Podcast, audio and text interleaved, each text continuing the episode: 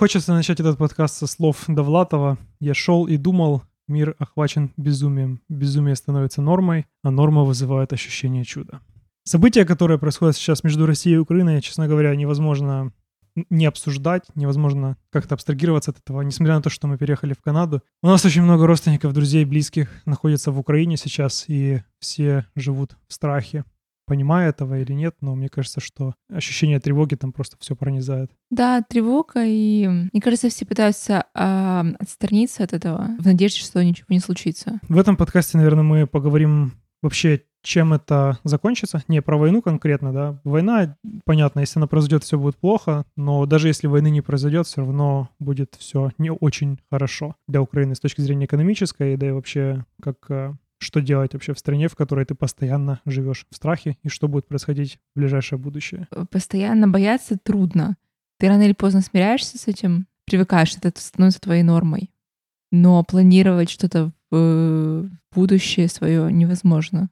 Да, если даже подумать, например, инвестиции, да, вот у меня есть сейчас друзья знакомые, которые у них деньги есть, например, в депозитах, кто-то недавно купил недвижимость, жилье какое-то, кто-то недавно закинул деньги в землю в Украине. И сейчас они все думают, а что будет дальше и что делать вообще с этим, потому что денег у них на руках нет, все как бы в недвижимости, если начнется какие-то действия, то эта недвижимость, она просто пропадет. Вообще не осталось в Украине каких-то инструментов, куда можно положить свои сбережения, чтобы ну, не... Внутри Украины нет, не осталось. Да, а тебе, если ты хочешь куда-то инвестировать или как-то сберегать свои деньги, банки опасно, потому что в случае какого-то какой-то ситуации банкам пиздец все побегут да. забирать деньги. Недвижимость, ну... Ну, они перестанут выдавать деньги, то есть... Э, ну, будет коллапс экономической системы, это уже происходило да. в Украине, и ничем хорошим это не закончится. Вообще, вот если подумаем, что, что можно с этим сделать в Украине, рассчитывать на западных партнеров, по-моему, вообще бессмысленно. Если вспомнить историю, 39 год, Польша, э, как произошел просто Польша, мы тебя захватываем, Польша, ну, а я ничего с этим не могу сделать. Западные страны, помогите, западные страны, ну, мы только недавно война закончилась, не хотим тебе помогать. И да, давайте, может, Гитлер успокоится, давайте вот отдадим ему Польшу. Ну, там был еще Советский Союз, не, да. не надо забывать про это. Ну, в общем, Польшу, Польшу просто забрали, можно сказать, в один день и никто ей не помог. И точно так же сейчас произойдет с Украиной. Никто ей не будет помогать. Вообще единственный выход сейчас, который я вижу, это действительно наращивание армейской мощи, которая сможет действительно дать отпор России. Нет выбора. Тебе нужно наращивать военную мощь для того, чтобы сдерживать Россию. Потому что, э, давай подумаем, вот Украина не наращивает свою военную мощь. Кто ей поможет? Ну, ну кто ей поможет? Никто ей не поможет. Mm-hmm. Могут там подкинуть немножко денег, подкинуть немножко вооружений, помочь там тактически да. как-то, но... Но солдатами никто не поможет. Да, либо мир, миротворцы будут, но это явно будет небольшое количество. То есть придется mm-hmm. воевать самим. Допустим, Россия не нападает все остается нормально, но постоянно будет какое-то напряжение. Что будет происходить дальше? Во-первых, страх все равно того, что у тебя какой-то ебанутый сосед остается, который да, в любой который момент... рано, рано или поздно может на тебя напасть. Потом придут ли инвесторы в страну, в которой, которая не может защитить себя, себя, и у нее есть постоянная угроза того, что есть агрессор рядом. Да нет, не придет. Сами мы инвестировать точно так же не захотим. Да. Потому что непонятно, что будет. Даже, ну, вот наши друзья и сотрудники бывшие, они не готовы инвестировать больше деньги в Украину. Да. Что будет происходить с молодыми людьми? То они будут уезжать. Они будут уезжать. Мы, мы уехали, да, но мы не можем спокойно на это смотреть. Ну как? Родина, родина как ни, ни крути. Как растить экономику? Люди будут уезжать однозначно. Предприятия, которые планируют вообще какой-то рост и развитие в стране, они не смогут найти людей. Они, им уже да. сложно, потому что люди уехали. Ковид сделал так, что мы немножко приехали обратно. Мы уже все уехали. Уже, уже все уехали, от, открылась. И, и еще уже... будут открывать, и все разъедутся. Непонятно, что делать. Как это полная безысходность бытия ты что будет завтра, что будет через год, что будет да. через два года. Непонятно, Мы... что говорить родителям, допустим. Безысходность, которая сейчас происходит. Я, я, я не знаю, вот что, что говорить родственникам? Что я могу им сказать? Уезжать из Украины, они скажут, ну, мы не хотим уезжать. Тем более они уже все плюс-минус в возрасте. Если так посмотреть на наших родителей, это минимум плюс 20 лет от нашего возраста. Если нам там уже по 30, да, то им там 50 и больше лет. Ну, там, да, в, районе 50. Сказать, что они хотят куда-то уезжать, и у них будет какое-то светлое будущее, нет. Если сейчас нет войны, зачем уезжать? Если так подумать, у тебя есть три варианта развития событий. Если действительно начинается война, да, то ты можешь либо остаться воевать и там партизанничать или что-то делать, но это сложно в это пока представить. Второй вариант — это бросить все, уехать. И третий вариант — это остаться, и если будет территория захвачена, то быть просто под режимом России. Но надо понимать, что есть на захваченных территориях, смотрим, смотрим историю, ты Крыма. становишься Крыма, Донбасса, ты становишься никем. Ты не можешь никуда по миру не кататься, ты будешь не выездной, твоего паспорта не будет существовать. Ты не существуешь для мира. Если ты принимаешь местный режим, и ты продаешь свой, ну, меняешь свой паспорт нелегитимной страны Украины на какое-то местечковое правительство, то ты становишься никем для мира. Тебя будут блокировать в Фейсбуке, в Гугле. Ты ничего не сможешь делать вообще. Ну, возможно, для старшего поколения это не играет большой роль. Да, но какое будущее? Э, ну, будущего у молодого поколения в таком случае нет. Будущего вообще нет. Ни у кого да. в такой, на, на этой территории. У Донбасса нет будущего. У, у них что, какое будущее у Донбасса? Он не станет Сингапуром. Сингапуром. Ты... Ну, Син- Сингапур — это страна, которая буквально вот была в болоте в таком же. Там да. не было ничего, и у них пришел один умный, скажем, правитель, диктатор. Да, диктатор. Но он был заинтересован в развитии своей страны. И появился на свет Сингапур. Но в Донбассе пока это не предвидится. Если пойти по хорошему плану. И не наращивать военную мощь. Да. Понимаешь, э, нет выбора. За нас никто не вступится, в НАТО нас никто не возьмет. У нас нет ничего для того, чтобы мы могли вступить в НАТО. Если посмотреть на требования, на то, что должно быть в стране. И это, во-первых. Во-вторых, НАТО не принимает в свой страны, в которых есть спорные территории, какие-то военные действия постоянно. Это невозможно, если они не поменяют свой устав специально для Украины, что маловероятно будет. Ну да, но, но и сдаться России пойти по пути Беларуси. То есть мы не можем пойти, э, Средняя Украина не согласится пойти по пути Беларуси, когда мы э, будем карманной собачкой. То же самое Россия. Вот россияне. Удивительный момент, что 50% россиян думают, что этот конфликт, э, он движется западом, 15% верит в то, что это Украина у них виновата нет, в этом. У них нет поводов верить в другое. Нет, я говорю за то, что пропаганда очень хорошо работает. Пропаганда работает, она и работает всегда. И рейтинг Путина, Путина начал расти. Путин защищает Россию, все отлично, мы защищаем Такое свои интересы. При, при военных конфликтах и в России. Это, это удивительно. Э, сложно обижаться, конечно, на, на русский народ, потому что ими просто манипулируют. Путин рейтинг все это время падал, падал, падал, падал, падал. падал, падал да. Войнушка с Украиной мы тут затеяли. У Путина рейтинг вырос. В какой-то момент у элит появляется вопрос, а может мы можем выбрать кого-то другого? Если у Путина рейтинг низкий, какая разница, кто будет у руля?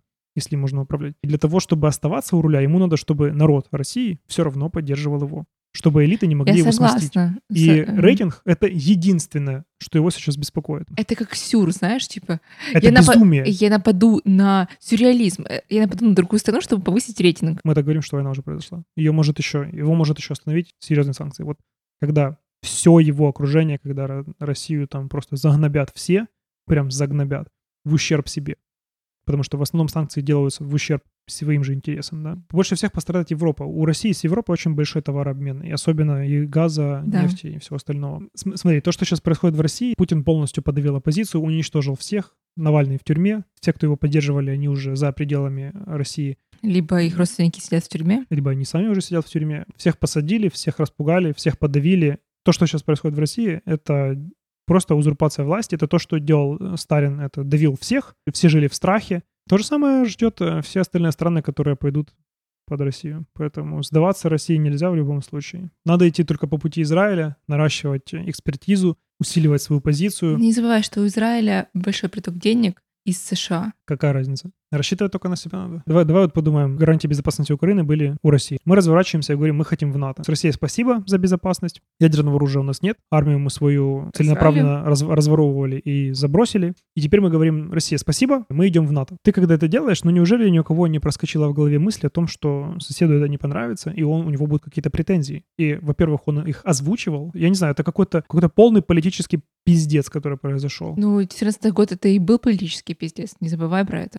Если это происходило уже один раз, мы дальше говорим, что НАТО мы не отменяем. Мы все равно хотим в него, мы хотим дальше в Европу, но тогда у тебя должна быть армия, которая может остановить Российскую Федерацию. Тебе нужно очень много денег закидывать в армию. Это единственный вариант. Других вариантов нет. Но другого пути я не, видя, я не вижу. Я говорю о том, что пути в сторону Европы, кроме революции, я не видела. Кроме революции, которая произошла в 2014 году, я не, я не понимаю, как по-другому это могло произойти. Почему мы всегда хотим идти в эту ебаную Европу? Нахуй она нам сдалась? Например, мы присоединяемся к Европе, мы должны будем платить взнос. Европа нам ничего не даст. Инвестиций от Европы нам ждать бессмысленно. Например, та же Польша получает от Европы огромное количество денег. Они за там, первые 20 лет получили то ли 120 миллиардов евро.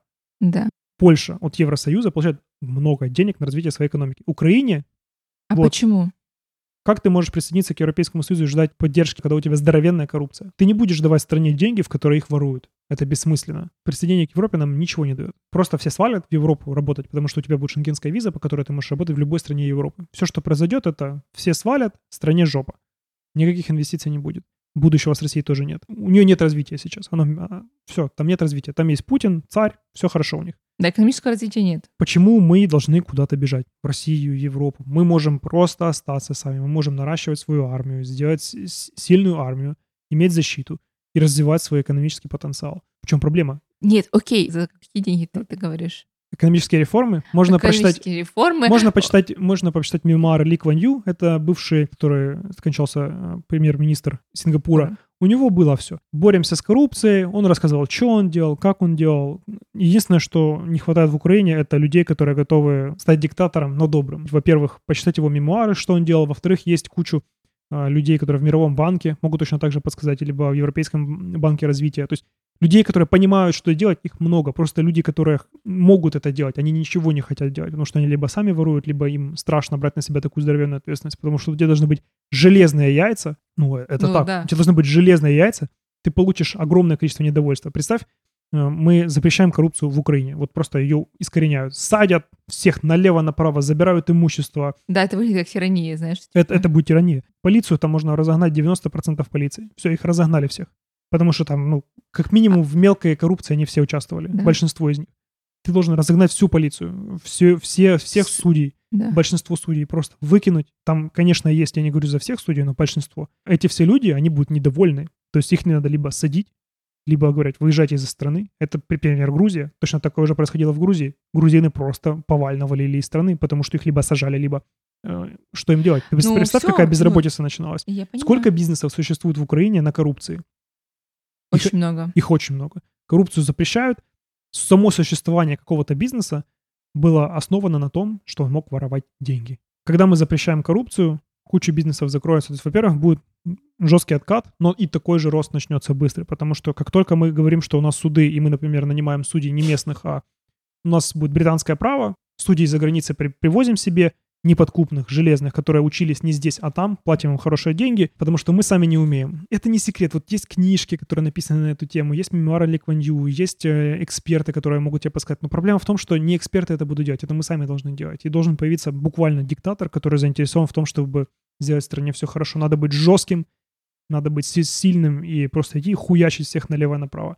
Таких у нас, к сожалению, не было, никто не знает, может, они появятся. Но это будет, во-первых, тяжело, во-вторых, э, например, если мы посмотрим, что произошло с Саакашвили, и он э, сделал серьезную ошибку, и сейчас он находится в тюрьме в Грузии. Путь диктатора, он тяжелый. Тебе, скорее всего, придется все время... Ну и в Грузии откат серьезный. Это будет непросто. И недовольных будет очень много. Людей, которые потеряют работу из-за того, что они, например, работали в предприятии, они даже не знали, что там коррупционная какая-то составляющая была, но они просто потеряли свою работу, потому что существование было просто из-за каких-то договорников произойдет э, большой коллапс в момент времени, и придется это все восстанавливать. Ну, все равно рабочей силой, если что-то закрывается, появляется что-то новое. Сейчас э, вообще сложно говорить. Если враг уже на границе, да. сделать какие-то изменения сейчас очень сложно. Сейчас молимся на то, что ничего не произойдет, и это все перерастет просто вот там, допустим, окей, ДНЛ, ЛНР он захватывает, это без вариантов.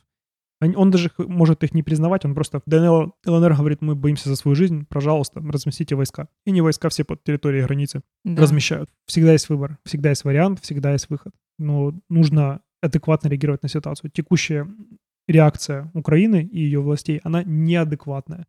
Нет усиления армии, я думаю, есть в Израиле наши люди, которые туда уезжали, которые будут с удовольствием поделиться опытом, то, как они делают это в армии, что они делают. Желающих будет очень много. Как минимум можно будет просить помощь, э, обучите нас, помогите, подскажите, какой ваш опыт, как вы выстраиваете эту систему обучения. Это, это, это всегда можно сделать. Сейчас нет никакой адекватной реакции. Я слышу, что вот мы готовы, если что, все будет хорошо. Или мы дум- не думаем, что это нападет. Вот я слышал там реакцию да украинских эм, военнокомандующих, она неадекватная. Я пока вижу, что руководство страны, оно мягкотелое очень. Ну, даже реакции на местах. Я говорила с, с друзьями в Запорожье, и такая, такие вопросы возникают. А вот если нападет, что, что делать?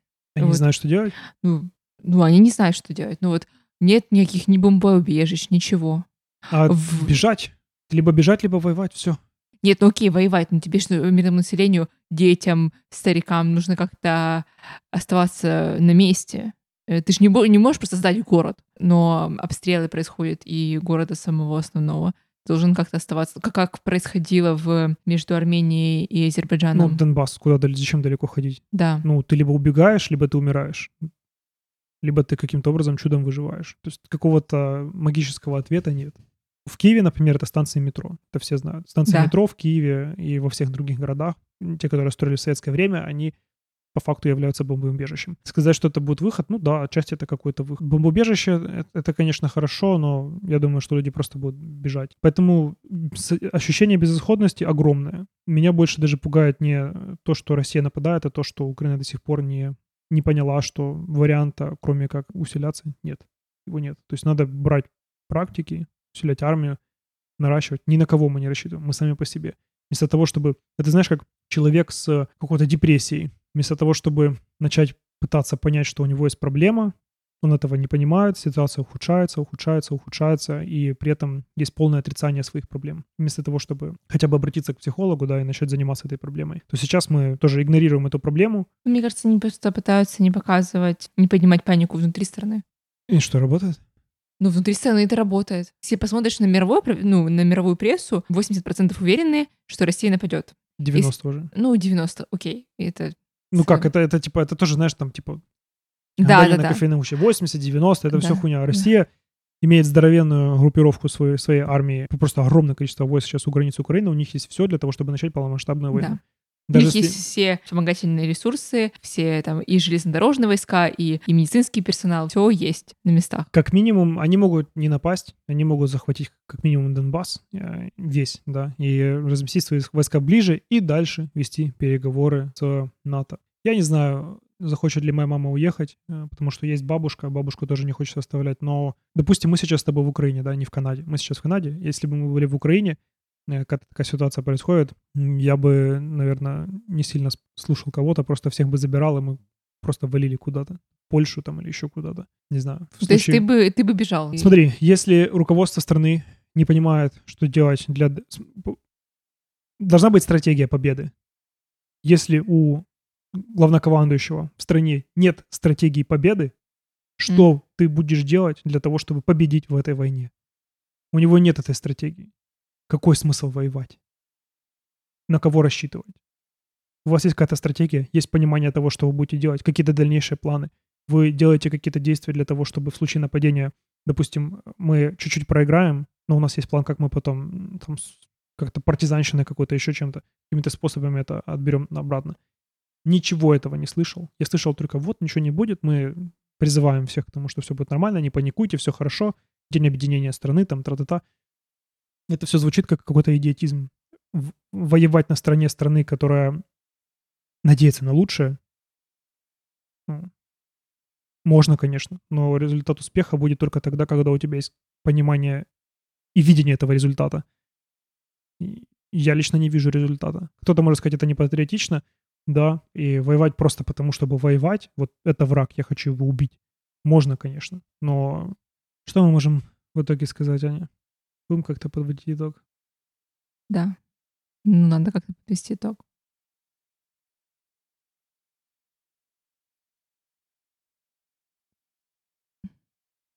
Все очень депрессивно. Депрессивно это слабо сказано. Никто не был готов к тому, что это к такому, что это может случиться с твоей стороной. Да.